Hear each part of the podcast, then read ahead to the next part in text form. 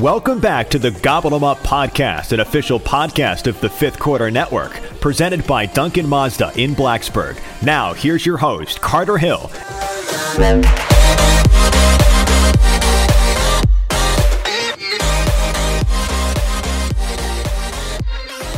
Yo, what's up, Hokies? Welcome into episode 57 of the Gobble 'em Up podcast. And yes, I did have to look that up. Part of the Fifth Quarter Sports Network and presented by Duncan Mazda in Blacksburg. Do you need a new or pre-owned car? If so, head on over to Duncan in Blacksburg. I drive a Mazda around town and I absolutely love it. So if you want to shake things up, go get you a Mazda. Duncan will take care of you over there on 460 Business in Blacksburg. You can find some of their new and pre-owned selection vehicles at duncanmazda.net. So check them out if you're in the market for a new or pre-owned car. Whether you're listening to us on Apple Podcast, Spotify, or any other platform, we thank you all so, so much for joining us. And if you're on Apple or Spotify, go ahead and subscribe and give us a rating. We would so greatly appreciate it. In case you forgot, my name is Carter Hill. I cover Virginia Tech football and Virginia Tech athletics for fifth quarter for 3304 Sports and for the Tech Lunch Pail. And joining me today, as he will for the most part all year long, is Jack Brizendine, who also covers Virginia Tech football for 3304 Sports, our student sports journalism program over at Virginia Tech. So, Jack, thanks so much for coming on, man. Yeah, I'm happy to be here. Uh, for those of you who don't know me, I've also covered wrestling for Tech Sideline. I do a little bit of women's basketball for 3304 a while ago. I did lacrosse, but um, still get my feet wet in the writing, writing about Virginia Tech athletics. Well, that's what I was going to ask you. And before we really get into things, how was your summer? Because I know you spent it bartending back in Richmond. You're a second year vet bartending for the Richmond Flying Squirrels. Yeah, it's great. I mean, you have some interesting nights. People try to fight last call. It's it's a lot of, I would say it's more of a people people job than it is anything else, just talking to people and sort of accommodating to them. But now it's a good time, good money, enjoy it, and love being at a baseball field for the summer. Well, you make some good money too, like you mentioned. We were talking about it at PK's the other day. And it's almost like you you can put in your resume now, like in your bio, you're a bartender, if you want to get technical, in the San Francisco Giants organization. So maybe you'll get the call up soon and be bartending at Oracle Park in San Francisco. Yeah, one can only hope. yeah, one can only hope, right? The tips would go up a lot then. Plus, like the beers, just what so much more expensive. It's up to like what 15 bucks at big league games now. It's crazy, right?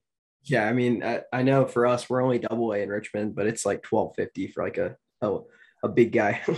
well, thirsty Thursday, right? That's that's your time to capitalize. Is it one dollar beers over there? Uh, for us, it's two on Fridays. Oh, okay, okay. We gotcha. don't we don't mess around with thirsty thirsty Thursdays. Yeah, no, I I can imagine for sure. I can imagine for sure. Yeah, I've always wanted to go to a game there. I just have never had the the opportunity to, but definitely you'll have to maybe hook me up with some tickets next year because I absolutely want to go. Yeah, we'll do. We'll do. So you make the drive in from you're from Short Pump originally? Uh, a little outside of Short Pump. I I went to Tucker High School for those listening who are from the 804 area, um, sort of outside Innsbrook, between Innsbrook and like the city of Richmond. Well, on the baseball topic too, you know, before we got on this, I don't know if you're watching, the Rays almost threw a perfect game today. Yep. I turn on the TV to watch it on MASN because, of course, we're in the technically we're in the Baltimore sports market when it comes to TV, and I turn on the TV and I'm tuning in. I saw Jeff Passan tweet that out, whatever he tweeted out, and I was like, yep. all right, I'm going to tune in and watch the final inning to see if it's going to happen because, like, who would not want to watch a perfect game, right? And so I turned it on, and the first pitch I see, Jorge Mateo line drive double down the third base line, and I am heartbroken because like what perfect game in like over 10 years or something. Like it just doesn't happen very often. Max Scherzer almost did it with the Nationals at one time, strike away or something like that, and the guy leaned in. So I know you're Nats guy, so we won't talk about that, I guess, because yeah. some tough times over in DC. But you know, you got the world championship out of it, so that certainly certainly fits. So reminder to follow us on Twitter, my personal Twitter at CBHill underscore 03. You can follow our fifth quarter Virginia Tech Twitter, which is at FQ Virginia Tech. And then, I mean, we got a couple others too. 3304 Sports at 3304 Sports, pretty self-explanatory there. And then Jack, go ahead and plug yours too. For me, I am at Jack P. Brizendine, just one full word. So you can follow Jack for Tech football, women's basketball, and of course, Tech wrestling coverage because I know you're you're big into that and big over in the TSO world. Also transcribing Tech Talk Live too. I've I've heard plenty of stories about that. So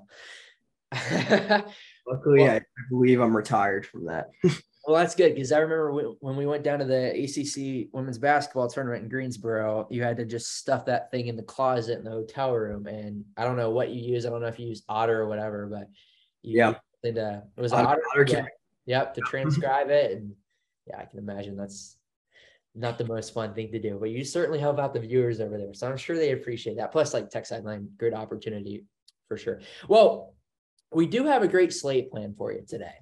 Going to talk about Media Day for Virginia Tech football, which took place this past Wednesday. Of course, the season opener at Old Dominion on Friday, September 2nd, just a little bit under three weeks away. Our early impressions and our practice thoughts. Jack and I have been lucky enough to attend a couple of Virginia Tech football practices. We'll give our thoughts there. Then we're going to go into our preseason pick thoughts. You know, the media poll was a little bit interesting in some ways. So we'll talk about that. Position by position previews. A lot of them are figured out a lot of them there were major question marks so certainly a lot to talk about there. Go game by game give our season predictions. Go game by game and win loss win loss. We'll chalk it up how we see fit and then we'll give our opinions on what will be a good year for virginia tech football because a lot of people have different opinions on that going into brent Pry's first season. So with that jack i want to get right into it. So media day was this past Wednesday. I was in attendance. You were still moving into your apartment, but I know you've been able to keep up with everything that's been going on and been looking at everything for sure. Kind of what were your thoughts? You know, there weren't a lot of new storylines, except we do have a clear answer when Virginia Tech is going to name their starting quarterback. Yep, and that'll be sometime, I believe, in the next coming days. As Brent Pry said, it'll be next week, which we're now on Sunday of what is the week following that. So I expect an announcement probably in the next couple of days. Um, and it's probably looking like it's going to be Grant Wells. But the one thing for me that really stood out of media day outside of that news was just sort of the energy that Brent Pry sort of gave off when he's speaking. Um, he emphasized that, you know, he has fun uh, being the head coach of the team and that that's something that he wants to carry over. And that's something that's been a big reason why he's been a part of football. And I thought that was kind of refreshing um, just because – you know, although he's sort of echoed that sort of sentiment the entire time that he's been here since he was hired, uh, it's more of a new attitude for the program. So that kind of stuck out to me. Um, and it seemed like something that that the team's really going to build itself around is sort of that having fun while also working hard mentality. No, I think you hit the nail on the head in terms of quarterbacks wise. You know, of course, that's the big storyline. Everybody's always like, well, who's going to be our starting quarterback? Last year, you flip back a year, the final year of the Justin Fuente regime, it was pretty set in stone that it was going to be Braxton Burmeister. But the years prior to that, it was always who's going to be the starting quarterback. That was the big question, really. Since the moment Fuente stepped foot on campus in 2016, it was between Brenden Motley and Jerod Evans, of course, who ended up winning that job and set multiple records at Virginia Tech. And then Josh Jackson, who was a true freshman that year, who ended up being the starter the following season. So it was a little bit refreshing. I don't know if it's the right word, but it was a familiar sight to see Virginia Tech have to decide who's going to be their starting quarterback. I think it's going to be Grant Wells too. I was going to pose that question to you, but look, I mean, both guys are very accomplished quarterbacks at different places, right? And that's something Virginia Tech was severely lacking last year. Braxton Burmeister was a decent quarterback at Virginia Tech and probably didn't deserve a lot of hate that he got just because he was such a warrior all year long, but there's no depth behind him. I mean, you had Knox Kadum, who's now at FCS McNeese State. That says a lot. Connor Blumrick is no longer a quarterback, still obviously with the program, but he's no longer a quarterback. And Braxton Burmeister obviously has gone home to San Diego State. Grant Wells, meanwhile, threw for under for over, I should say, 3,500 yards a year ago at Marshall. And yes, it's the group of five level. He was the first. I'm seeing if I can remember this off the top of my head. He was the first quarterback in Conference USA history to be on the first team all conference USA list after the 2020 season. He's a two year starter there, highly accomplished quarterback, broke all sorts of school and conference records as well for just two seasons that he was there. So he's obviously bringing a much needed wealth of experience to Virginia Tech. And then on the flip side, you got Jason Brown, who again, I think Grant Wells is going to be the starter. But when you bring in a guy like Jason Brown, who started four games at South Carolina last year in the SEC, led them to big time wins over Florida and Auburn, and really was instrumental in leading the Gamecocks to their first bowl game since 2018 under Shane Beamer that's pretty good. So when you have two options like that that can heavily contribute at this level, and you know they can contribute at this level, Virginia Tech is going to be in good hands nonetheless. And like I said, Grant Wells, I think, is going to be the starter, but you're not exactly going to be. If Jason Brown's your backup, you're feeling pretty good too, because Jason Brown, you know, can contribute. But I mean, you look at, and we'll talk about this later, but you look at who Grant Wells is throwing here in practice. He's throwing mainly with the ones, Jason Brown right behind him. So Grant Wells looks like it's going to be the guy, but Jason Brown better be ready too, because you know that he can contribute for sure. And then on top of that, the things that stood out to me, you mentioned the energy, and obviously that's been the big cliche since Brent Pry arrived on campus. The two that really stood out to me, I thought Tyler Bowen and Chris Marve were so well spoken. Like I could listen to those two guys talk for a long, long time. Like Tyler Bowen seems to be well liked with the team, with the media, with the donors, with the fan base already, just the way he puts Virginia Tech football in a public light. And they know that too. They know that them talking and communicating like that does that for the program. Chris Marve was the one I had not really heard him speak very, very much. You know, he's a rookie defensive coordinator, really good player at Vanderbilt. That's his connection to Brent Pry. Comes over from Florida State, where he was the linebackers coach, has never been a defensive coordinator. And, you know, I think he's going to be slowly molding into that role. But I could listen to him talk for hours. I mean, he kept on talking about, I think it was Aaron McFarling of the Roanoke Times who asked him about his love for reading. And Chris Marve talked about that's what has made him, in a way, a better football coach to this point. So those two guys really stood out to me. You can see how they're very, very popular in the room because, of course, you hear Coach Pry.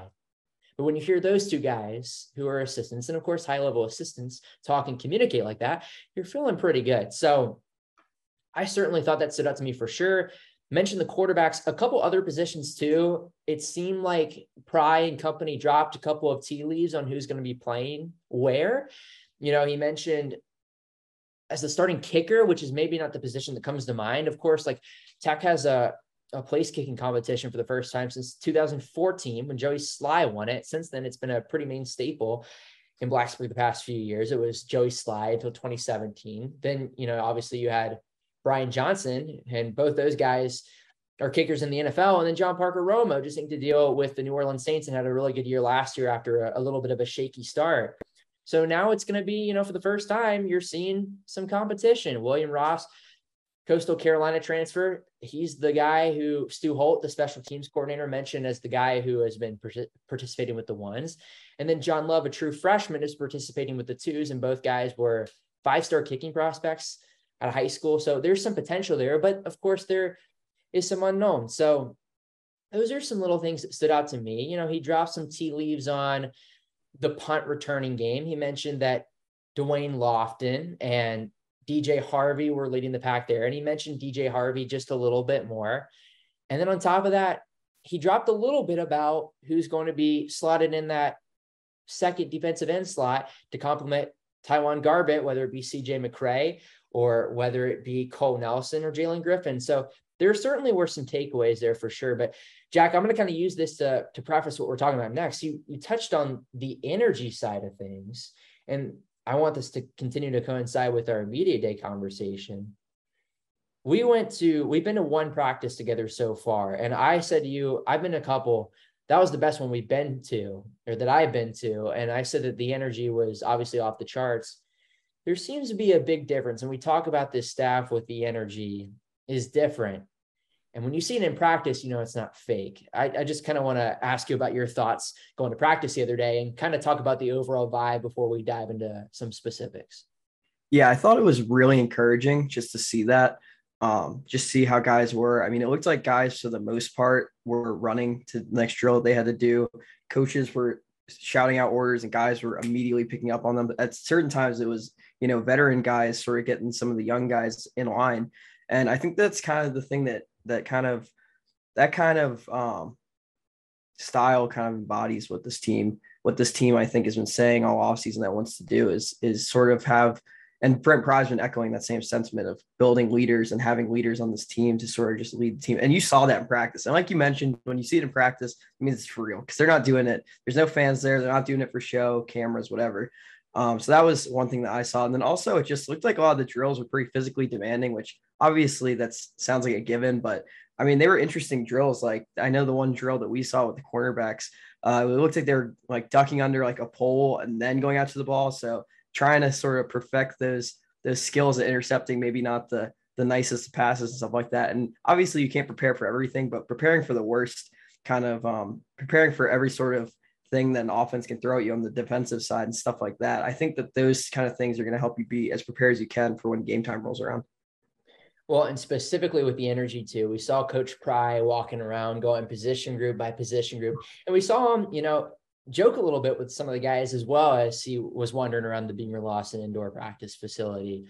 And it's tough because I'm not one to compare a ton, but we didn't see any of Justin Fuente's practices, so we can't compare what it was there. And you you said that to me in person. It would have been nice to to see what his practices were like.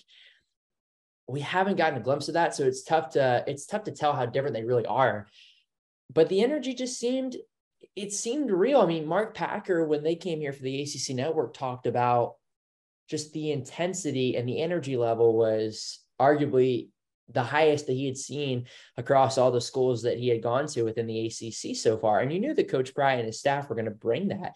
But he really stood out to me. I thought Derek Jones, watching him, the cornerbacks coach, was really, really fun too, because he just, you know, he calls all his guys cheetahs and whatever. Like he just was having a time with those guys in terms of the drills he was running, getting in their face, getting on them, encouraging them, jumping on their back, celebrating with them. That was the other thing too.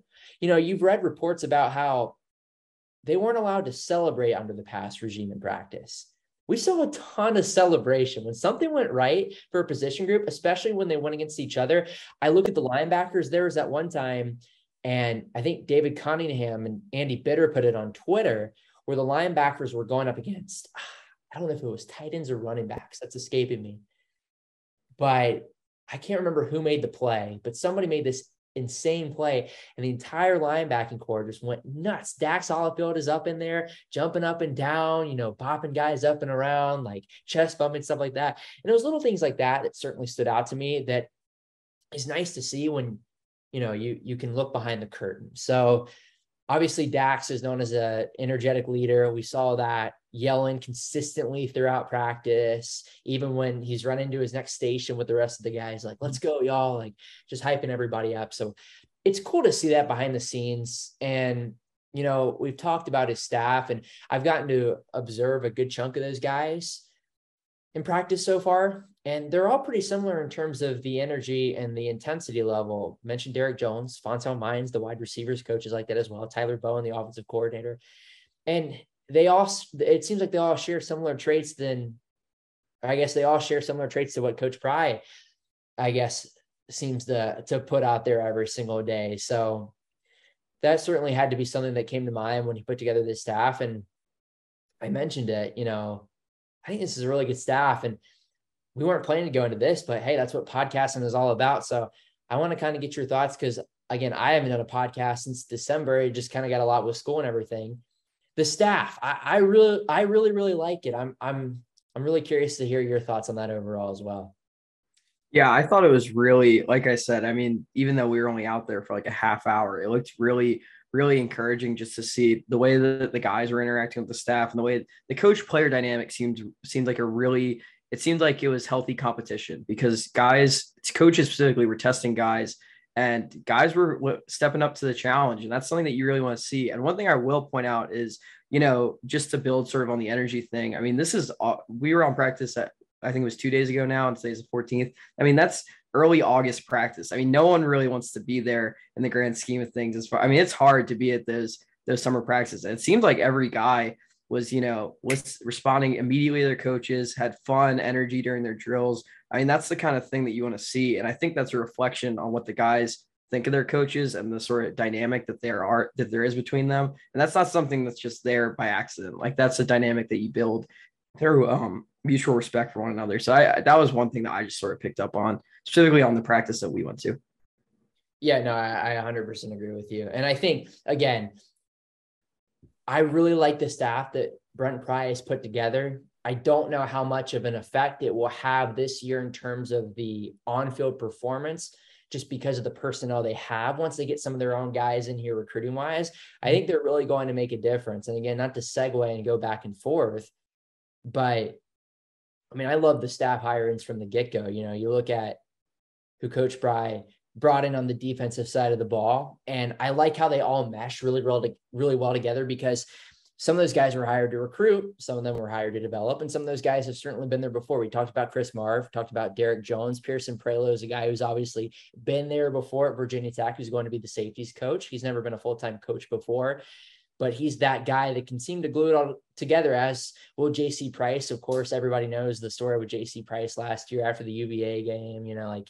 this is my school, this is home. You know, put it on a T-shirt, and he's still out there anchoring the defensive line and then you add a guy like Sean Quinn, who has head coaching experience and seems to be a, a good general manager of all things. And you can complement him with Chris Marve, a linebackers coach as well. And they can recruit pretty well. And obviously, you got Coach Pry, who's a linebackers, you know, of course, he's a defensive guy, but he's a linebackers guru. That's his background. So I really like that side of the ball as well from a staff standpoint, and then the offensive side as well. I mean, Fontel Mines, of course, played at UVA, was a really good player there, knows the state of Virginia extremely well recruiting wise, you know, with his ties to to Richmond and the University of Richmond, where he's coached before. I believe he's coached at JMU before too, coached at ODU, and now obviously at Virginia Tech. So I think he'll be able to really recruit well on that side of the ball. Joe Rudolph is a guy who just is so experienced from a staff standpoint coaching up the offensive line. Spent a lot of really good years at Wisconsin, years before that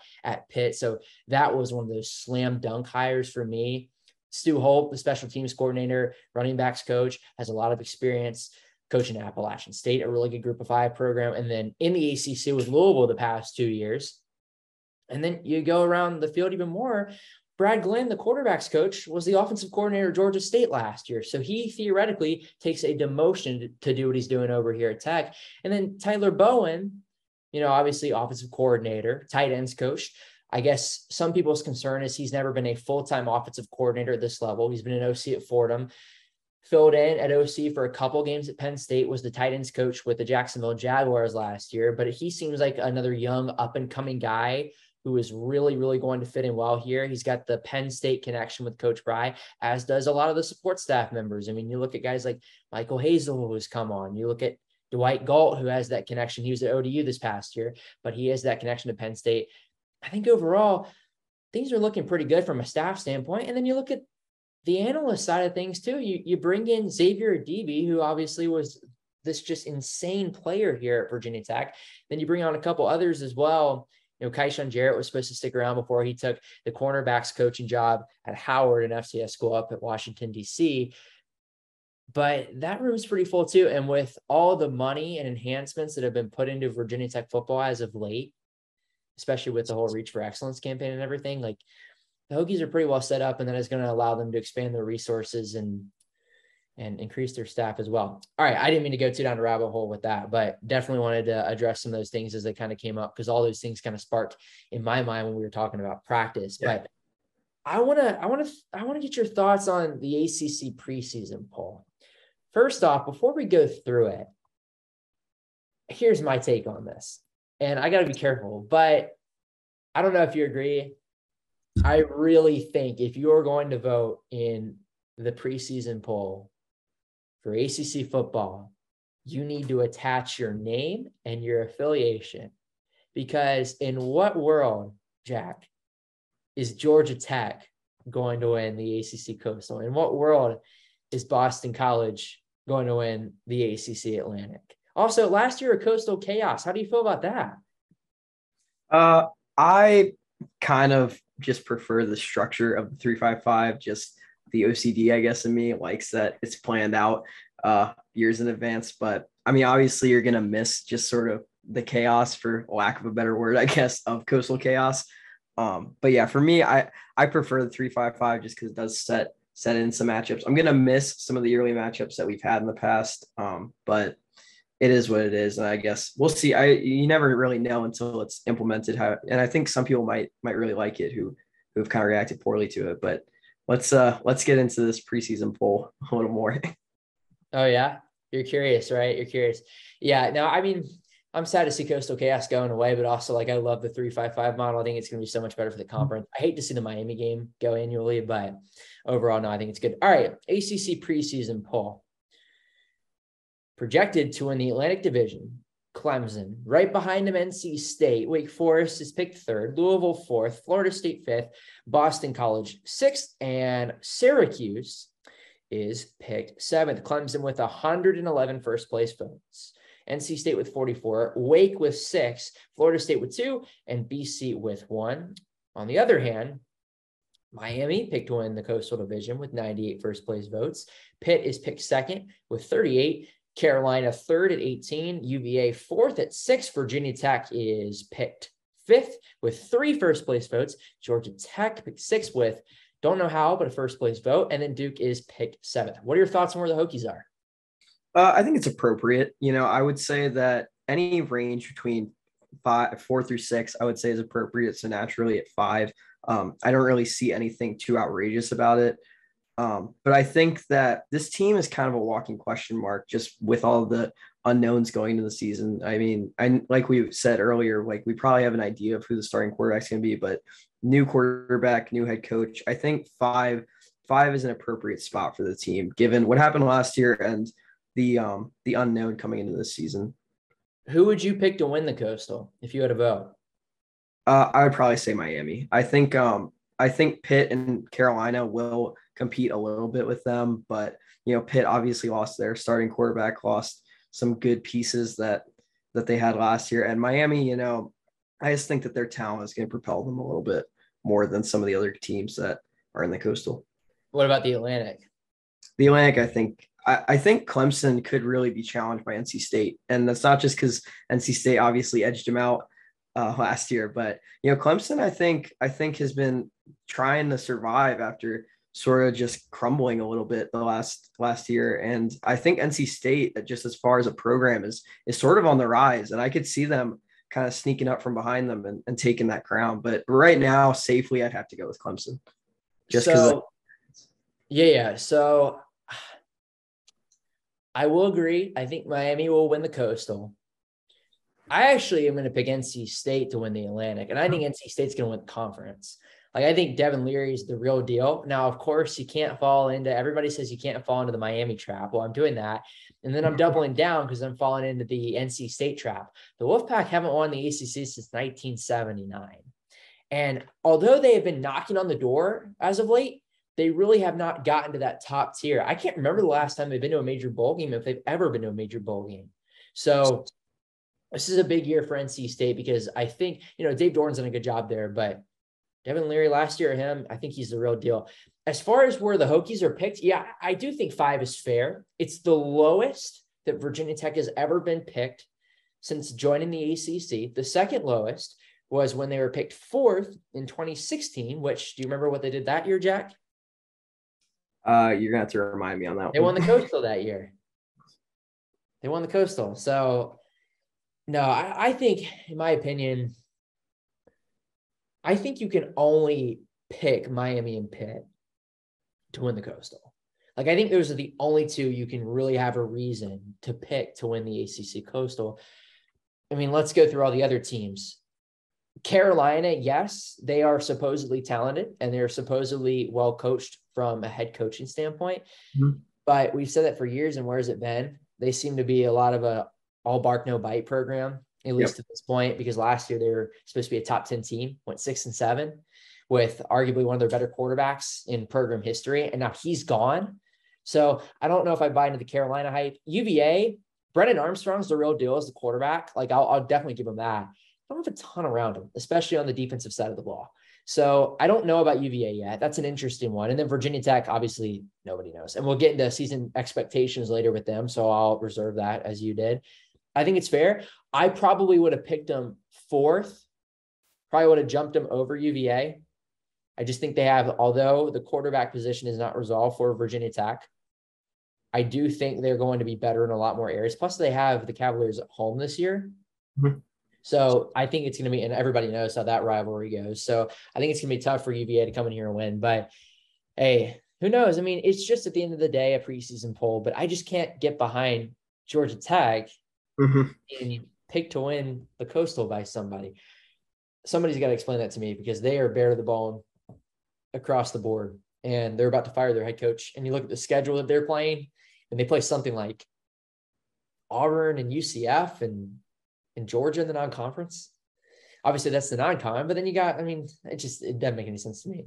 But yeah, I think again, take it with a grain of salt. But yeah, I think it's fair where Virginia Tech's at. And again, there's just a lot of unanswered questions, a lot of question marks that I think Tech fans are going to be very happy to get answered for sure. So yeah, I, I, I think it's fair and we'll see where it goes for sure. Position by position previews. Quarterbacks. We already talked about that, but I want to I want to kind of get your take this way. You mentioned and and I agree with you. I think Grant Wells will be the starting quarterback. What are your expectations for him this year? If he is, I mentioned earlier, he threw for over 3500 yards last year, which is ridiculous at Marshall. What are your expectations for him if he's a guy?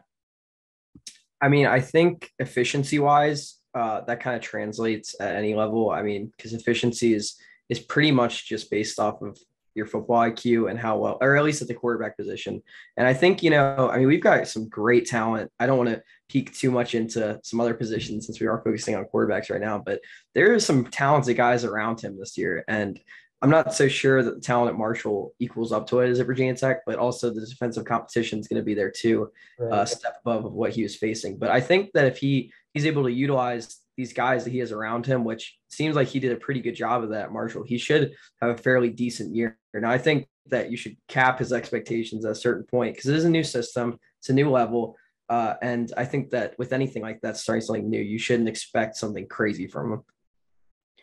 Well, and here's the thing with him too. You know, he talking to him the other day, he talked about how he thinks he's ready to make the jump to the Power Five level. He grew up going to games here at Virginia Tech. I believe his dad went to school here. He's a West Virginia native, but so he's got quite a bit of connection to Virginia Tech, as does Jason Brown, of course, a guy from Fredericksburg. Everybody knows his story. Started at St. Francis, went to South Carolina, always dreamed of playing at Tech, was recruited as a walk-on linebacker, I believe, by Bud Foster. And now finally, in his sixth year of eligibility, last chance, he's a quarterback now at Virginia Tech. But yeah, no, I would agree. I think there's got to be reasonable expectations. I think personally for me, and this is not me being a homer, but like I do think Grant Wells is going to be a star here. Now, I may take him some time, but he's got a couple more years of eligibility and he's got all the tools. I mean, he he preached, as did Brad Glenn and Tyler Bowen when we talked to him the other day. They all preached his deep ball accuracy and his accuracy in general. I mean, he completed 66% of his passes last year at Marshall, which is certainly really good. I haven't done the math, but it's got to be like top, I don't know, 10, 15, 20% in the nation. I mean, that's really, really good. He's a guy that does not throw a lot of interceptions. He can hit the deep ball, like I mentioned. He can get on the ground as well. He's kind of one of those fringe dual threat guys. He can move with his legs. He can throw the ball deep and he can hit targets, whether open or maybe struggling to get open and trying to find that tight window. So I certainly think Grant Wells has a shot to be really, really good here for sure. And Jason Brown, you know, if his name is called, assuming again, we're just assuming that Grant Wells is going to be the starter. Jason Brown is more than capable as well. We've seen flashes at South Carolina, and he's shown the tools as well. He's definitely developed quite well his past few years and had in a small sample size a really good year at South Carolina last year too. And then I believe his last year at St. Francis, he threw something like 27 touchdowns, six interceptions, and was an FCS All American. So I think both those guys will put Virginia Tech in pretty good hands offensively. Running backs wise, this is one that we didn't pick up a ton. That's one of the big question marks when it comes to who's going to be where and who's going to be playing. And, you know, Brent Pry and Tyler Bowen, they both were asked about that pretty heavily the past couple of weeks. And that's one of the positions we talked about the tea leaves when we were talking about media day, but that's one of those positions that we have not been told a lot about. And there's a wrench in it now because it's been back and forth between Jalen Holston and Malachi Thomas. And Tyler Bowen said essentially it's 1A and 1B at this point. But the twist is Malachi Thomas is now nowhere to be found. He hasn't been to practice all week last week, hasn't even been there. Wasn't even, I saw Andy Bitter and Mike Niziolek tweeted stuff out today. I, I wasn't there, but at fan day, he wasn't even there for that. So a Virginia Tech spokesperson said that he was, quote, unavailable. If he's not at fan day, that leads me to believe it's not an injury and there's some sort of other situation there. Yeah, which I mean, I guess that would slate Jalen Holston to be your starter, but um, that was interesting. I noticed that I have been following that and seeing that he's been sort of a, a notable absence over the last week and a half. But um, I mean, you kind of hit the nail on the head. I mean, if he's not there, that that I mean, we're we're far away from the season opener at ODU, but it's also getting pretty close when you look at it from the other perspective. So I would say right now, I mean, you could probably pencil Jalen Holston as your week one start. I don't know how that changes throughout the season, um, depending on his un- Malachi Thomas's unknown status. But uh, just talking about him as a player on the field, you know, if he is available, I think. I mean, I covered the one game that you couldn't last year for 3304, and that was against Syracuse, and that was his uh, breakout game, if you will. But he he was dicing up that defense, and as a sophomore, I think that's a big year for him to um, develop. So I would probably throw him in at starter first, um, just because Jalen Holston, uh, I know Brent Pry preached about how hard he's worked this offseason, but you haven't really seen much of him on the field throughout his time here. But I would definitely think Malachi Thomas maybe edges him out a little bit just because of the talent discrepancy. But um, yeah, if he's not here, obviously you're going to put Jalen Holston there at RB1. Well, and like you said, if both are available, I think Malachi Thomas is the clear cut favorite to be the guy. Now, of course, you're going to play two running backs mm-hmm. at least. But yeah, I think Malachi Thomas right now is the guy if he's, of course, available. There's a big question mark there right now. But you mentioned his breakout game. I think he rushed for over 200 yards against Syracuse last year, three touchdowns, maybe. Is that right? Three touchdowns? Yeah. So, and he had not played like at all beforehand. He was a true freshman last year, had a really, really good year, seems to have gotten a lot stronger and bigger in the weight room this past off season. So he, I think, will certainly be a factor in 2022, assuming that obviously he'll be available. Jalen Holston's a guy who's been around for a long time. I mean, six year guy who's been at Virginia Tech all six years since 2017, has been waiting for that moment. We thought he was going to get it last year, and he had some flashes. You know, the Middle Tennessee game last year had a big run for a touchdown. Carolina game, I want to say he had, he had a couple big runs as well. So he certainly has had his moments to burst onto the scene. We saw him in the West Virginia game, but really after the first month of the season last year, was not utilized. And of course, that's when Malachi Thomas started to break out. They were, of course, using Raheem Blackshear. And then they started using Keshawn King some too down the line. So for whatever reason, Jalen Holston kind of fell out of the fold last year. But it seems like, again, especially if Malachi Thomas can't play, regardless if he can play or not, Jalen Holston is going to be, eh, he's going to get a really good opportunity this year. And now, to what extent, we'll see. But I mean, 199 yards last year, five touchdowns, 52 carries, four receptions for 32 yards and a touchdown. So he's a versatile guy that can do some things for you offensively. And, and Malachi Thomas certainly has the vision to be a starting running back in the ACC. But Jalen Holston is going to have something to say about it as well. But it, it doesn't just stop with those two guys. I mean, Keshawn King's a guy who obviously has elite speed, and we've mm-hmm. seen flashes from him too. And he's one of those guys where you see him play and you're like, oh, he's that close to that breakout game and being a star at Virginia Tech. And he gets close and it just never happens. So don't know what his opportunities are going to look like this year. Actually, a little surprised he stuck around. I don't know about you. Thought he may be a portal guy, but he's got elite speed. And when he gets into open space and guys like Jalen Holston and Stu Holt have talked about it, he's gone. Nobody's catching him. So it's just a matter of getting him out into open space. And you know, with the new strength and conditioning program, Dwight Galt certainly seems to be an upgrade from the, the prior staff. So, you know, I would assume I haven't dove too much into this, but he mm-hmm. seems to be a guy that has certainly put on some muscle and put on some weight and has better scripted his body into more of a ACC level. So I think he could play a role for sure. And then, of course, you got Chance Black, who is a true freshman last year. He redshirted, played in four games as a kick returner, but did not see any action in the backfield. So maybe he plays a role. We'll see. Bryce Duke, nobody knows what he's going to do. Of course, he's a, a stud true freshman running back who is a highly touted recruit. Don't know how much of a role it seems like he's going to play based on the depth charts that we've seen and what we've seen in practice. I don't know. You know, I thought coming into the fall that he would see some time, but I don't know. We'll see.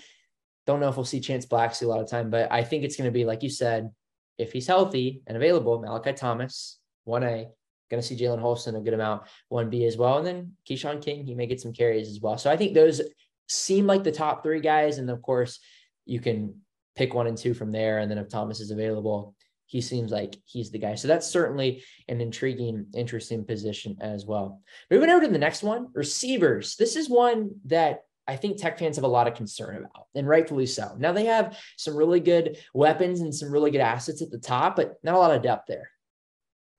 Yeah, you've got currently on some of the I've been looking through some of the projected depth charts and you've got uh some some younger guys, uh not necessarily young, but young as far as sophomore freshman guys backing up some of these guys at the top. So like Caleb Smith, obviously your your wide receiver one just because of experience and depth. And then you've got behind him Dwayne Lofton, who was a big Fuente guy, always preached about how much he loved Lofton and he seemed to play pretty well in some of the games later down the line last season. And then Jadan Blue at your wide receiver Y spot, transfer, had a really productive college career and comes here with a good resume. So I think you do have some talent at the top, but uh, I'll let you go ahead and talk about the depth because it seems like depth wise at receiver is kind of lacking a little bit. Yeah, there's certainly some issues there depth wise. I think at the top, they're pretty solid. You know, Caleb Smith, you talked about it. They lose Trey Turner, of course. They lose Tayvion Robinson, who transfers to Kentucky. Caleb Smith has certainly had his moments at Virginia Tech 20 receptions for 260 yards and two touchdowns last season. Also, I mean, you can't forget about it. I mean, he stole the show. He's a former walk on, really good story right outside of Richmond. Bumpass, how you say it? Uh, I have no idea. I think, oh, I believe it's Bumpus. Bumpus. Okay. Bumpus. I know he's a Richmond kid, but yeah. So he comes in, he earns his opportunities. A good year last year and had a great spring game. Of course, you know, take it with a grain of salt, but two touchdowns in the spring game, over 100 yards. So, you know, now working with Fontel Mines, who, again, I think a really good receivers coach who has done it in the state all over the place at all sorts of levels at the FCS level, the group of five level, and now gets his opportunity at the power five with Virginia Tech. I think he has an opportunity. Like I really think, in my opinion, I think Caleb Smith is gonna. I, I think Caleb Smith is gonna have just a breakout year. I, I do think Caleb Smith is ready to take that next step forward, and I think he's gonna have a really good year in Blacksburg. Now behind him, we'll see Jadan Blue, a really good receiver at Temple the past few seasons. Now, small sample size last year because I think he entered the portal, if I'm remembering correctly. I don't have it in front of me in like the middle of October.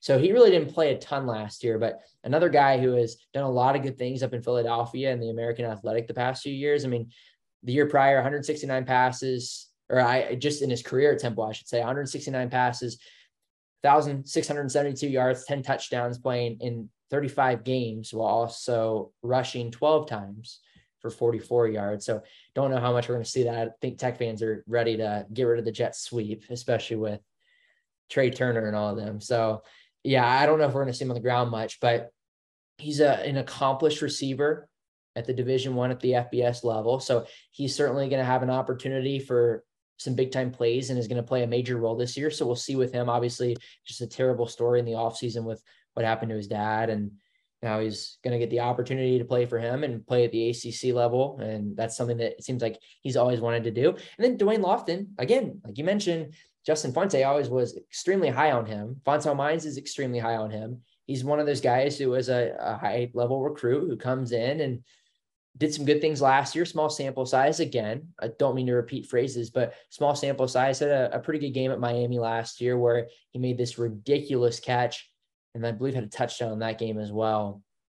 So you know he's had his moments, but I think this is another year and another guy who can come in in 2022 and he's ready to take that next step. Now, it may be a different level of a step than Caleb Smith will be taking, but I think Dwayne Lofton potentially can complement Jadan Blue well behind Caleb Smith and do a lot, a lot of good things in the receiving game. So, Dwayne Lofton is a guy that I certainly have my eye on. And then, yeah, I didn't mean to take forever going into depth, but behind those three guys, you're a little thin. And you can play around with those three guys based on who's in the slot, who's on the outside.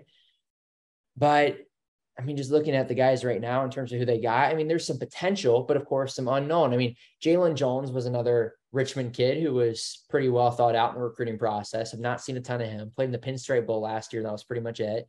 I think he played in the Miami game a little bit too, but he did redshirt. Stephen Gosnell, who's a transfer from North Carolina, interestingly enough, of course, Benji Gosnell's brother just a small sample size at Carolina. I think played in 12 games last year, but didn't have a lot of receptions and a lot of opportunities. So we'll see what's up there. And then you got Dalen Wright and Christian Moss, who are two young guys who Bowen and Fontel Mines and Brent Pry have all raved about, but really how ready are they going to be to play at this level at this point? And they redshirted last year. Believe they may have seen some action in the bowl game because why not, based on their personnel for the Pinstripe Bowl, and they wouldn't have burned their red shirt. But yeah, there's some concern there, and I think those receivers can be pretty good down the line. And everybody preaches that they're fast. I mean, those guys can play fast, but yeah, once you get out of those top three, there's certainly some concern, but some potential for down the line as well. And then another guy who was just kind of thrown into the mix, who's very interesting, is Cole Beck.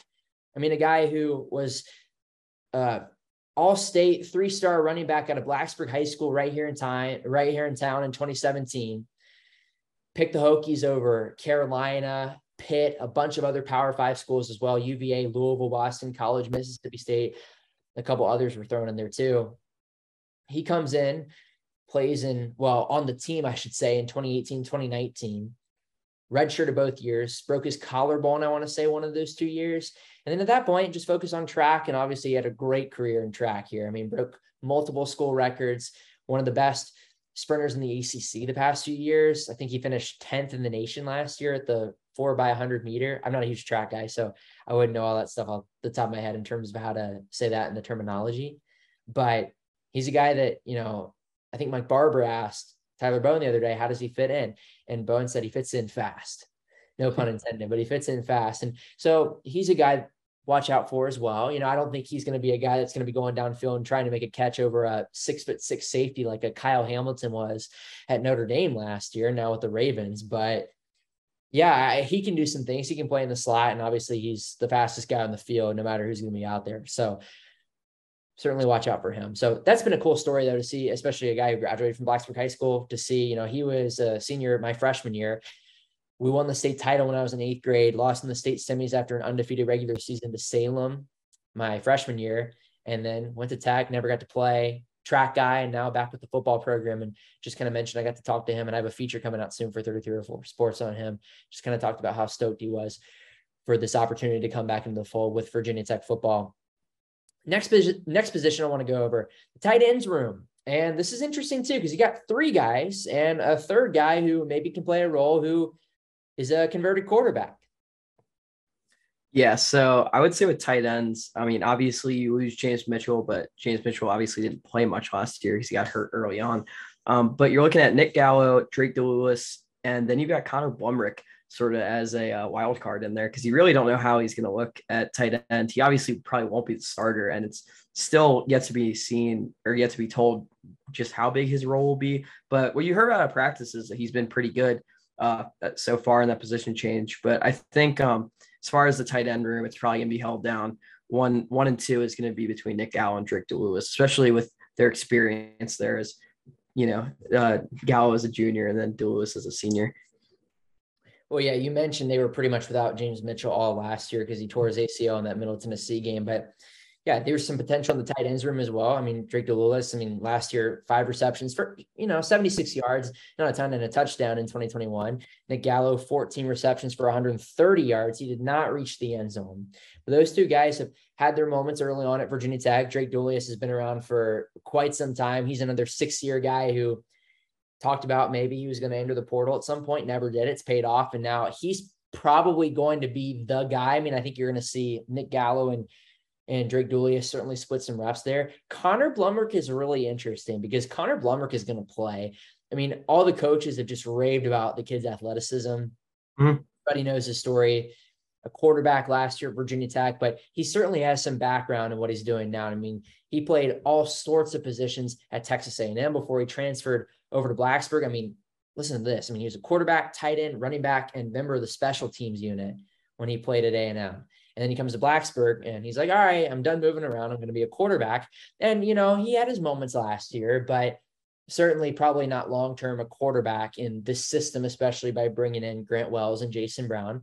But he comes in and seemed very, very willing to move and is going to give Virginia Tech an opportunity to do a lot of different things. And I think they can really play with them. And I think he's really going to have the upper hand and the defenses aren't going to really know how to play him because he's going to play some tight end. That's where he's listed at. Mm-hmm. Sounds mm-hmm. like he can maybe play some receiver, can play in the backfield as well. I mean, all those guys like Tyler Bowen talked about he's going to be a guy in the backfield, in the slot, on the outside and as a tight end.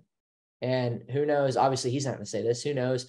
Wouldn't shock me if there's some tricks up the Hokie sleeves where when it's time to pull out a trick play, you got a converted quarterback who's now going to be a big, a big piece of Virginia Tech's offense all mm-hmm. across the board. So he's a guy that is going to be very, very interesting for me to see play. And he didn't do a lot of it at A&M in terms of actually in the game, but he talked about just how much that experience done in College Station is going to help him for this new journey at Virginia Tech. And kudos to him for sticking around and and and battling through it, and now going to get an opportunity to play in a different way at Tech. And a guy who's added 20 pounds. I mean, we were talking about him the other day, Jack. Just seeing him at practice. I mean, he just looks different. Obviously, the haircut, but like, I mean, that guy, he, he's ripped. I mean, he looks just different out there.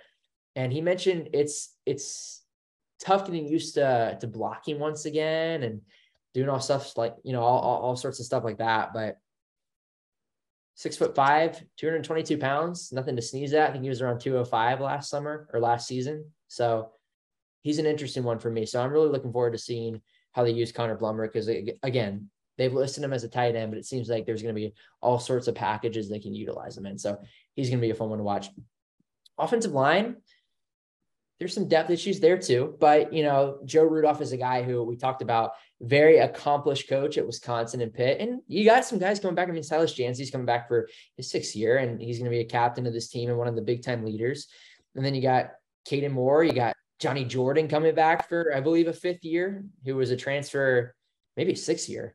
I'll have to look that up. But another graduate transfer out of Maryland who played last year and decided to stick around and use his COVID year of eligibility. And then you got Parker Clements and Jesse Hansen. So certainly some good things to see out of that group as well. Yeah, outside of um, left tackle and center, you know, it is it is kind of um, you got some youth there, and then obviously behind them even more youth. Uh, Caden Moore, a converted defensive lineman. I mean, you've got you've got some some holes in that line. I don't necessarily want to say holes, um, but maybe guys who aren't as experienced as other as others. So it'll be interesting to see. But I think with Joe Rudolph on the sideline coaching them up, I think there's reason for hope for that group, and I think um, they should they should do a decent job at keeping keeping Grant Wells or I guess whoever the quarterback is protected from it for the year. One Silas Dzansi is a guy that can slide around. Johnny Jordan can as well. So you got some versatility out there. Caden Moore had a really, really good year last year. I think was a pro football focus all American. So there's certainly some good things to see out of that group. And I personally, I don't know about you, Jack, but I'm looking forward to seeing Joe Rudolph's. I, I think they were okay with Vance Vice in the previous regime, but now with Joe Rudolph here, I'm looking forward to seeing the impact that he has on these guys. Yeah, definitely. Definitely. All right, moving to the defensive side of the ball, defensive line, interesting one too.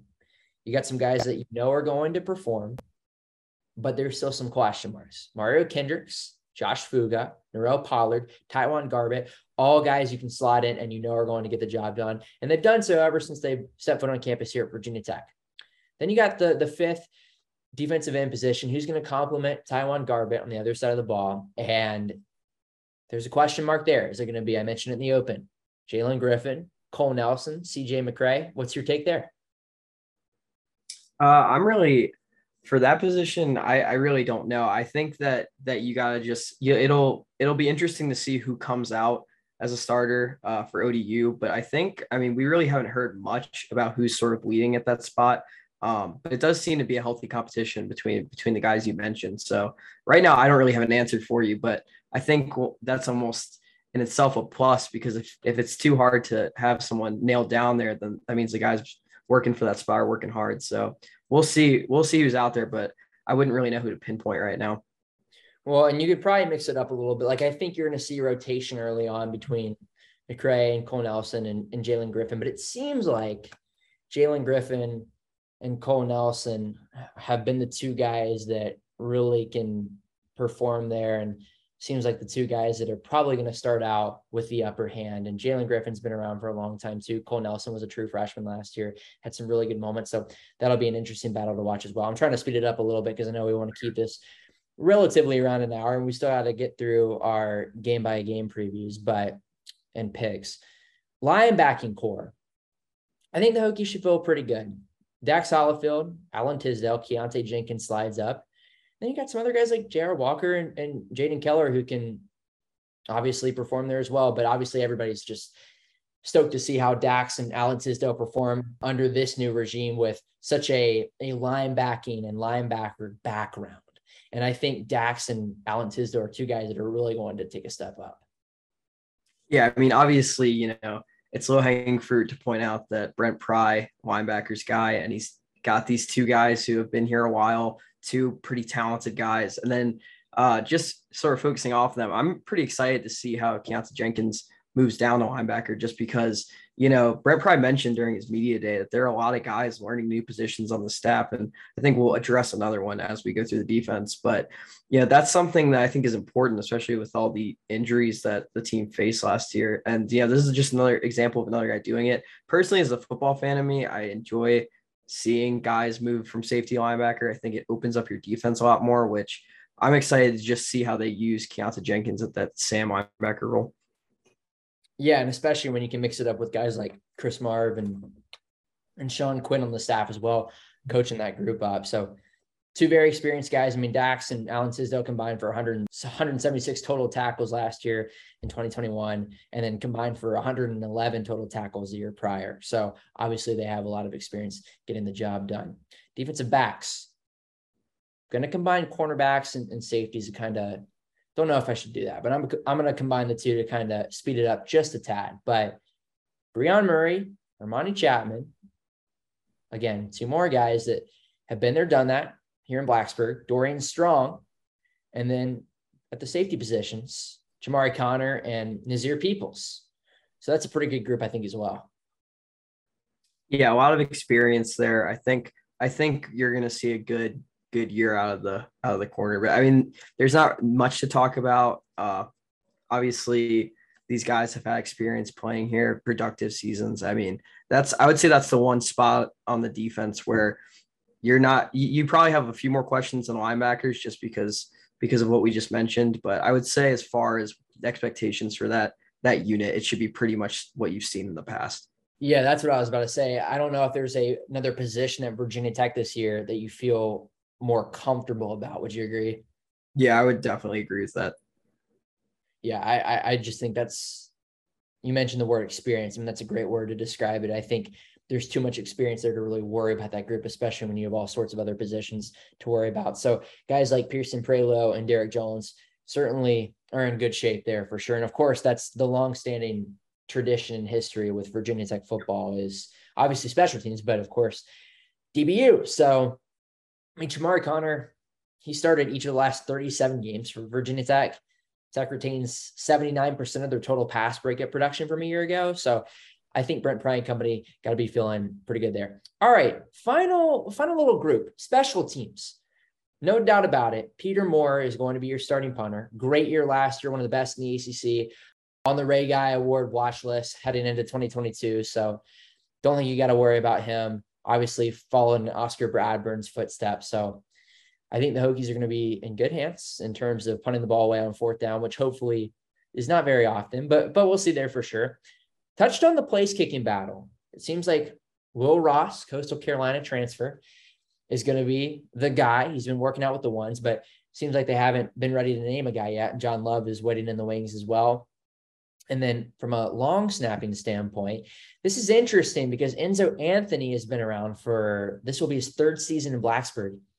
He was Virginia starter as their long snapper in 2019 when the Cavaliers actually beat the Hokies to win the ACC Coastal. He then transfers to Virginia Tech, played in the first game in 2020 with Oscar Shadley getting COVID, and then since then really has not played a ton. And this may finally be his time to shine. We'll see. I mean, he was a highly touted guy, and obviously everybody's like Virginia to Virginia Tech, but seems like there are a lot of factors there that allowed him to do that. But I mean, you know, we'll see. I think I don't think a lot of people are concerned about, and this is no disrespect to that position group. There aren't as many people concerned about the long snapping battle versus maybe some others as well. But I do think Stu, uh, Stu Holt and company will certainly figure that out. And then you got guys like Christian Epling and Justin Pollock too, who seem to be battling for that spot. But the the position group, I guess I should say the the portion of the special teams that I'm curious to get your take on.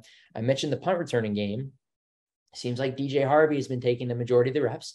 Dwayne Lofton right behind him.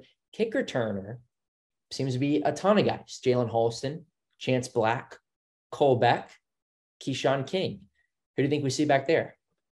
Uh, for me, I would say my pick's probably Keshawn King. I mean, he's had experience returning. Uh, obviously, we've gone over in depth recently about his speed. And like you said with the running backs, like he might not get a lot of carries if it really is, you know, having Holston and Thomas sort of take up a chunk of that. So he's got to find a role. He's too fast to be a guy that just sits on your bench every week. So I think he's the natural put, put player to put in at kick returner just because of his experience and just how explosive an, of an athlete he is. Yeah, I'm gonna go Keshawn King too, and then on the other side, I think you go Chance Black, and I think it's pretty simple there. And punt returner, I mentioned it. DJ Harvey seems to be the guy, but I mean, it seems like both Harvey and Da'Wain Lofton will be pretty good options. All right, this is probably what I'm most excited for our game by game picks, our preseason predictions for Virginia Tech football. So we're going to go game by game, chalk it up as a win or a loss. So keep your tallies, Jack, because I want to make sure that we're on the same page and and we'll make sure that we we're right there. But so we're going to go game by game and chalk it up as a W or a loss, and then go from there and see where we think the Hokies are going to finish in 2022, and then give an answer. Was it a good year for Virginia Tech or not, considering the circumstances? So, Jack, of course, First thing I'm going to ask you Old Dominion, Friday night, September 2nd, under the lights in Norfolk, the 757 area filled with Hokies. Does Virginia Tech win on opening night? Brent Pry's debut. Um, I'm going to go yes.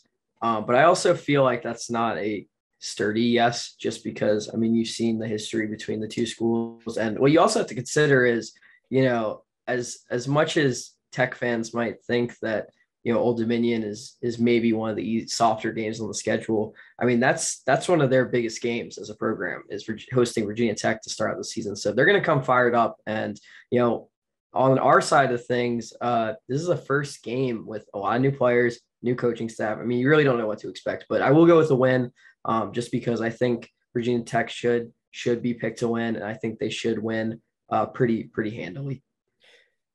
I'm gonna go to the Hokies too. Obviously, in Virginia Tech's lone appearance in Norfolk, they got spanked back in 2018, a game that Hokie fans long want to just erase from their memory. But I do think Virginia Tech wins this game. You know, this is a game, of course, it's going to be a rebuilding year for Virginia Tech, but you still got to find a way to beat Old Dominion, regardless of whether or not you're at home or on the road. I don't think ODU is going to be very good. They had a decent year last year think they went six and six in the regular season, went to the Myrtle Beach Bowl. Obviously, they're transitioning now to the Sun Belt from Conference USA. They got some good pieces. I think they're finished to pick. I, I think they're picked to finish last in their division. Off the top of my head, I don't have that pulled up in front of me. But this is a game Virginia Tech should win. You know, you make a statement Friday night, Brent Pry's debut, like I mentioned. You get a Norfolk and, and you walk away with a victory. And I do think the Hokies will. I think ODU will keep it close. I don't think ODU's a bad team. But again, you're at the group of five level versus the ACC. I mean, like you said, this is, I don't know if I want to say if it's Old Dominion Super Bowl, but anytime they have a school like Virginia Tech roll in, I mean, that's about as big of a home game as you can have if you're ODU. So I do think the Hokies will go in. I think ODU will keep it close. I think it'll be, you know, one of those, you know, one, two touchdown games throughout the rest of the way. And then I think in the final five minutes or so, the Hokies kind of pull ahead and, and put it away and win by two to three touchdowns. So I do think Virginia Tech gets the win that night and they start off one and zero. Oh. So we're on the same page there. Next weekend, Brent Pry's home debut, a Saturday night game, so night game in his home debut, which is pretty awesome against Boston College, which is also the ACC opener. You got the Hokies or the Eagles there? Uh, I'm gonna go with the Hokies just because I think um, I think that environment's gonna be raucous, and I think uh, maybe if this was the first game of the season, I wouldn't have so much confidence in a win. I still think it's gonna be a tough game. Phil Jurkovec obviously had a really good outing against Virginia Tech last year. Um, I so I think it will be competitive, but just because you know Brent Pry's home debut, Boston College maybe isn't. I mean, Boston College by no means is being touted as one of the top teams in the ACC, but neither is Virginia Tech. So I think it will by be competitive. Person, but... except by one person. I'll, I'll give the edge to, the, to Virginia Tech. I think I will too. Like you mentioned, Phil Jurkovec is coming back. Really good quarterback. I mean, that game last year in Chestnut Hill, I mean, that was such a bad game. I mean, that was that was such a gut punch. I mean, 17 to 3. The Hokies couldn't move the ball really past midfield. Braxton Burmeister goes out. No, Phil Jurkovec is a real deal. Really good quarterback. Zay Flowers, their top receiver, one of the best in college football as well. But beyond that, they don't have a ton. I think BC will be six, seven win team, but coming into Lane Stadium for the Hokies opening game in Blacksburg, I don't think is the best res or the best recipe for success for them. So I'm a little hesitant on this one because BC has had some success here in years past, but I do think I got to go Virginia Tech. Although, like I said, I'm more hesitant on this one than I am for ODU. So I do think the Hokies win this game. And obviously, you're off to a good start at 2 0 and 1 0 in the ACC. Don't think we need to spend a lot of time on this one. Wofford the following weekend, 11 a.m. kick. I think that's an that's an easy. That's one of those ones. There's W's right in Sharpie. I don't think there's too much too much to worry about right there. Yeah, give me like the Seth Davis Sharpie on that one. So the Hokies 3 and 0, 1 0 in the ACC. The next weekend, Thursday night game. This is probably the game I'm most looking forward to this year. Mm-hmm. West Virginia game. You reignite that rivalry back in Blacksburg for the first time since 2004, 2005.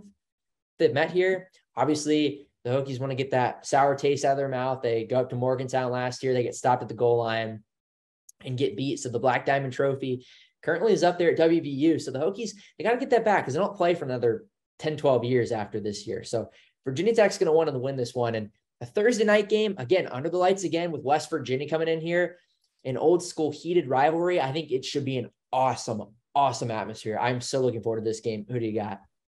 Uh, I hate to keep rolling with them, but I think Virginia Tech's going to win this one.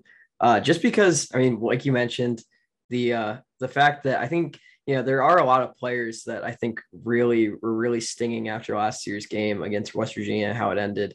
And if this game was being played in Morgantown, I might have a different answer. But I think with the environment and how many players are going to be fired up for this game just because of what happened last year and the environment that they're going to be playing in, I think Virginia Tech's going to come out come out and really really make a statement victory on Thursday night.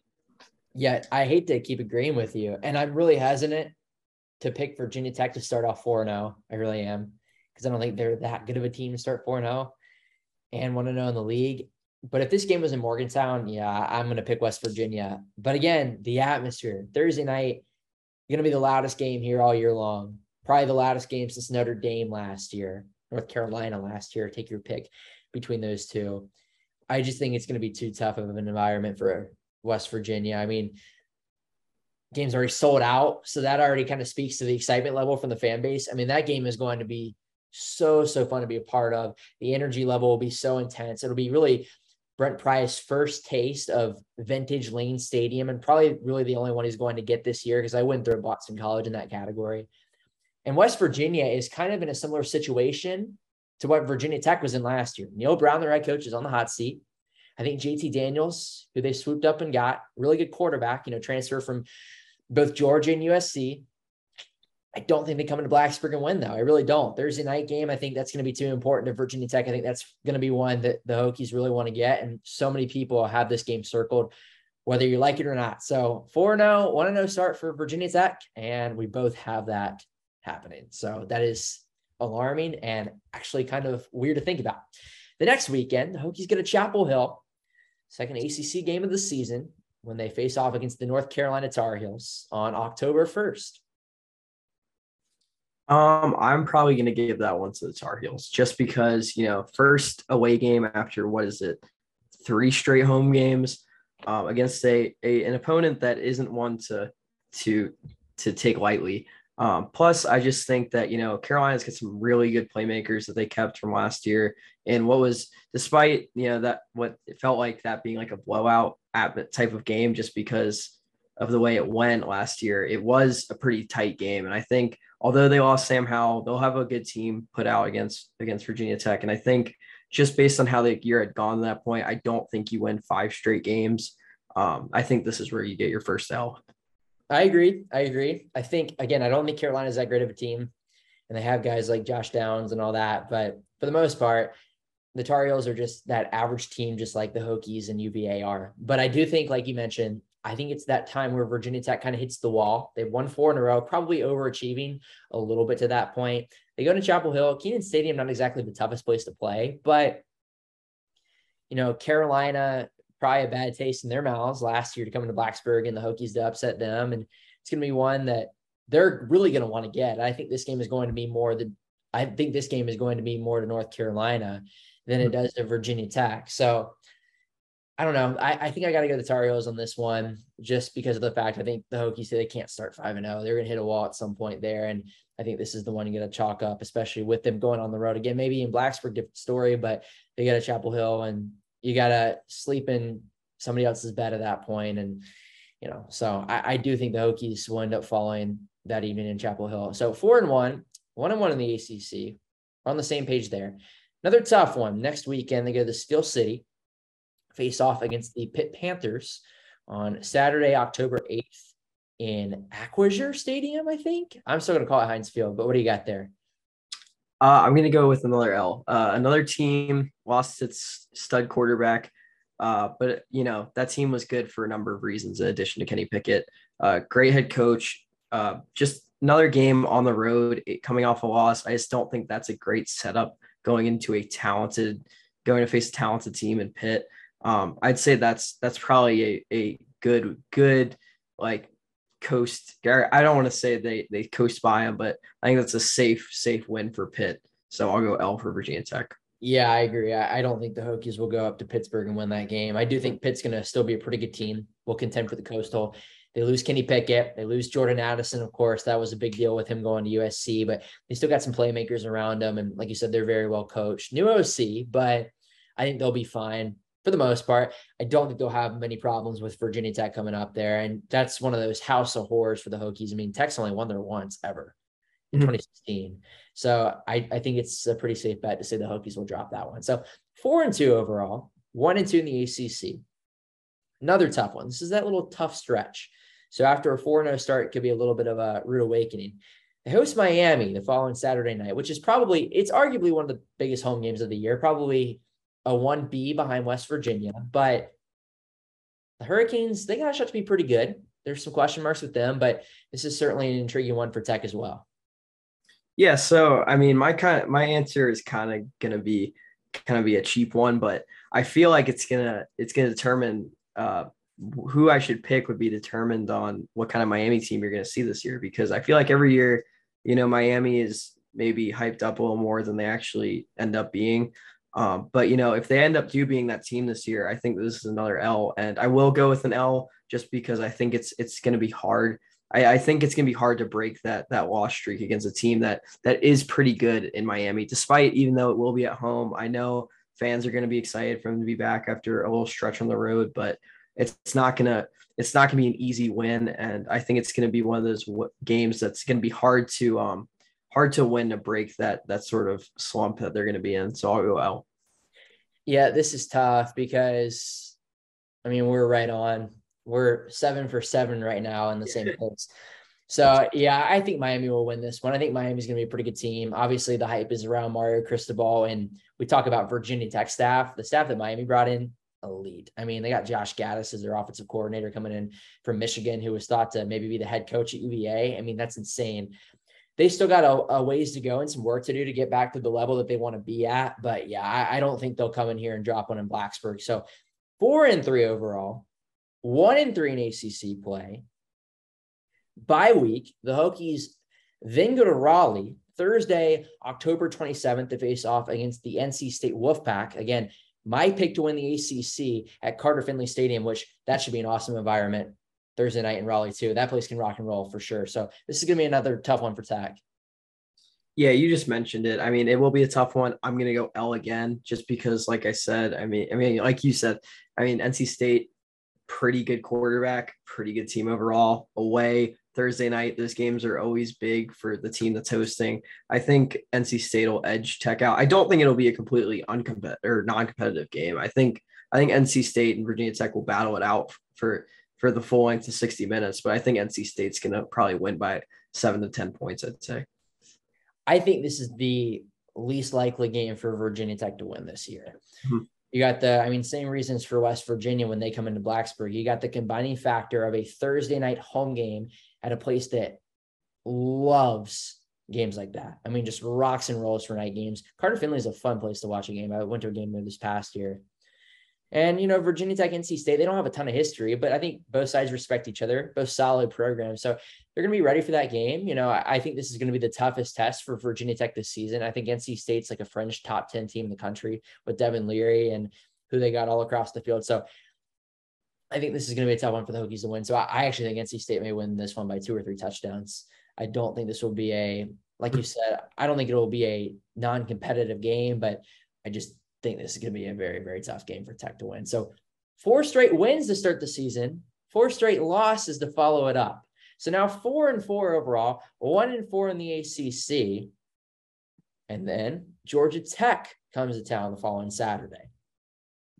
Yeah, I think this is where you end your you end your L streak. I think Georgia Tech is a is a pretty it's it's not the best team. I think Virginia Tech's a little bit better than Georgia Tech just to just to like as far as just compare comparing them like one by one. But yeah, I think this is an important game that I, I think guys are gonna be tired of losing. And I think Georgia Tech is is one of those games that that you can win even if you don't play your best football. And that's no disrespect to Georgia Tech, but I just think Virginia Tech's a little bit higher right now um, as far as talent level.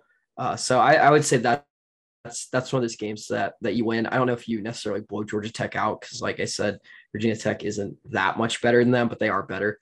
Um, so I'll, I'll give Virginia Tech the W on that one. I don't know, man. Georgia Tech is down bad. I mean, they stripped bare to the bone. I mean, they just lost Jahmyr Gibbs, and there's just not any momentum with that program right now. I think the Hokies do have a nice bounce back win against the Yellow Jackets in this one. It's not the Paul Johnson triple option Georgia Tech team. So I think the Hokies win this one, take another step closer to a bowl game and five and four overall now, one and two, or excuse me, two and four in ACC play. So yeah, so at this point, I think you're feeling pretty good because then you got Duke the following week down in Durham. Yeah, I think you win that one too. I mean, Duke, another team picked super low in the ACC. It is on the road, but um, I don't think that that's one of those games you're super worried about the atmosphere. Uh, it probably will be a, an early Not exactly Cameron. Yeah, so I think I think that'll be one of those games you can you can and should win. Yeah, I'm gonna pick the Hokies and win that one too, which would put them. Yeah, six. it would get them there. Yeah, it would get them bowl eligibility. Yeah, they'd be six and four at that point. I was trying to do the mental math. They'd be three and four in ACC play. So, dude, like we're 10, 10 of the same picks. That's crazy. That's crazy. Hey, that's that's how it works sometimes. So, mm-hmm. that's totally fine. So, all right, six and four, three and four in ACC play. The next weekend is a really an interesting game. Not a huge fan of this game, especially to go to Liberty and ODU in the same year. I'm fine to go to ODU. Liberty seems weird to go to Lynchburg. But the Hokies will, in fact, go at 460, hour and a half down the road, and play the Flames for the second time since they joined the FBS ranks, and last time did not go so well.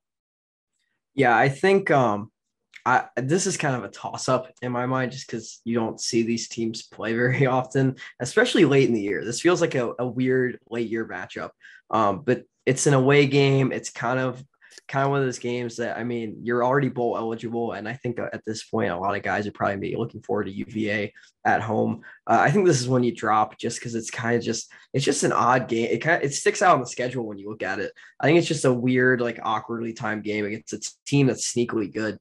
Um, despite losing another good another team that lost a great quarterback in Malik Willis. So I'm gonna give an L there just because I don't think you finished the year um, three at least you know, three or four wins. Or I think you do finish three or four. Yeah, I think I don't know. I think Virginia Tech wins this game. I don't really think they're gonna have a ton of mm-hmm. trouble with Liberty because looking at their team, they lose Malik Willis, who was their everything, and they really weren't even that good last year. And they had a first round talented quarterback. Yeah, at that level. I don't think the Hokies will go up to Lynchburg and lose that game, but that's one of those, it, you know, you just never know. So I'm going to chalk it up as a win, and maybe that's optimistic, but I'm going to chalk that up as a win. So you got now. All right. So we're a little bit different now. So what? I am at seven and four. I'm at six and five. And four, yeah, seven and four, three and four in ACC play, and you're at six and five, three and four in ACC play. Yep. And then, of course, the final game, the Cavaliers come to town on the Saturday after Thanksgiving. So, do the Hokies retain the Commonwealth Cup? Yeah, I mean, I hate to. I feel like with this game, it just seems like if you pick Virginia Tech, you're a homer. But I mean, I'll just pick with what history's given us, and I expect Virginia Tech to win. Um, so I, that would put me at I think six and or seven and six, which I think is appropriate. I I kind of looked at Virginia Tech as a seven win team, seven to eight win team, maybe six six wins if things aren't the best. So I'll, I'll go I'll go Hokies there just so they can finish with an even conference record and and go seven and six on the year. Okay, so we're identical conference record wise because again, like you said, history just repeats itself too much with that rivalry. And while I do think they'll be okay with Brennan Armstrong, and I think Tony Elliott will do a good job there overall, I don't think Virginia has the pieces to come into Blacksburg and win that game. And I'm not saying that because I think Virginia Tech is this great team. They're not. I just don't think Virginia and Brent Pry's first year is going to come into his building and take him down when they haven't done that since 1998. I mean, think about that. So I got the Hokies eight and four, which is, I don't know, that's optimistic now that I'm thinking about it. And it's so weird because I have them winning the first four, losing the next four, and then winning the last four. I have them going eight and four overall, four and four in ACC play, which will probably put them fourth in the coastal, which is where I picked them. And then you have them going seven and five overall. Yeah, I said seven and four. My my bad. Seven. No, you're good. So we obviously can't include the bowl game because we don't know. Seven and five overall, six and or seven and five overall, four and four in ACC play. So pretty similar. The Liberty game is where our opinions differed a little bit, but yeah, so eight and four, I think, is a little optimistic. Mm-hmm. I think I could have gone if I went back and did it again. Maybe I think differently about Boston College because I do think the Eagles can come down and, and take down the Hokies. Liberty is probably one of those trap games.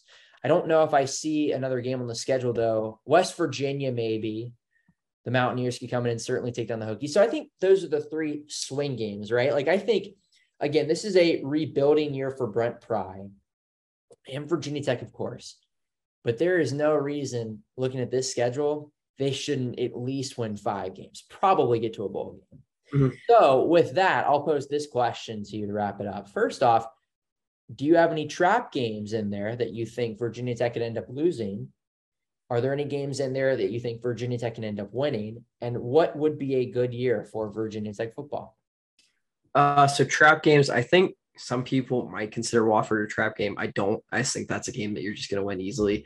Um, but I, I would say, I mean, my trap game was probably obvious with my picks.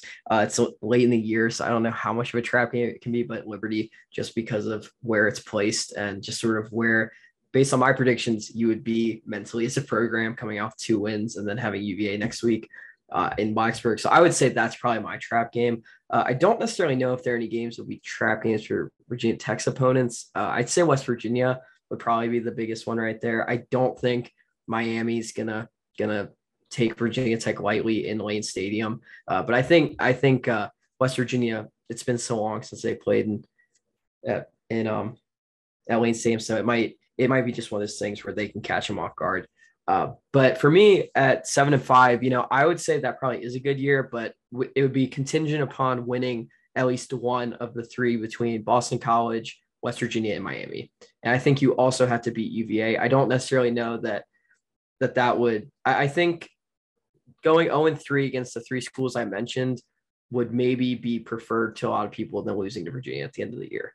Um, yeah, just because yeah. I think it would it would really leave a, a poor taste in a lot of people's mouths on Brent Pry's first year in Blacksburg. So I think as far as one game being the most important, UVA might be the most important game of the year. Um, but I think if you win at least one to two, I would say one of Boston College, West Virginia, Miami. That for me, that I would consider that a, a good year for Virginia Tech. And then win the rest that we said.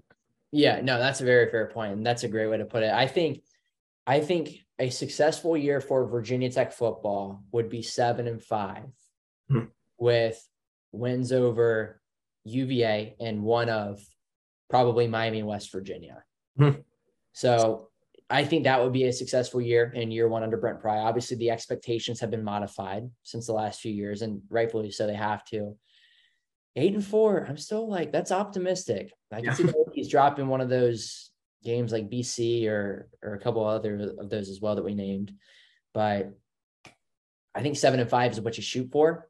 I mm-hmm. think eight and four is borderline a great year for Brent Pry's first season here. I think people would be ecstatic through the roof if what I just predicted happened. Uh, yeah. And that's just my take. But I think seven and five is what you shoot for with wins over UVA and a win over either West Virginia or Miami. So it's gonna yeah. be interesting to watch. It's gonna be a fun year for Virginia Tech football, and I hope and hopefully people you know kind of settle in, take a step back, and you know just in that wait and see mode. And I think that's exactly what everybody everybody should be doing right now. Yeah, I think that I, it does seem like there's a staggering difference between four and five losses on the year for some reason, but I think I think five, seven, and five would be your sweet spot to to either hit or go past. But I'm not expecting. I'm not by no means would I would I put eight and four as as one of the results that you'd expect like that much. So I think seven and five, maybe six and six. Those those would be my records that you'd feel at least some sort of encouragement and comfortability with.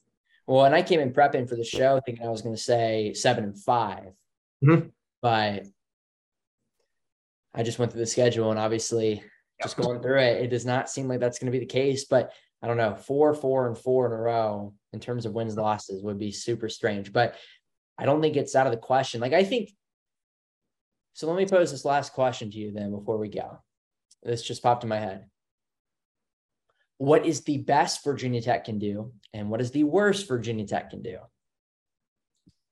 Uh, worst. So I mean, worst worst is hard. So I'll go best first. Um, best, I think, I think you win.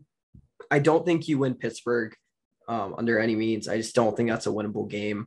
Um, I don't think you win against NC State. So, so theoretically, if those are the only two that I feel like are just unwinnable, I guess you could say ten and two, but like that's not going to happen.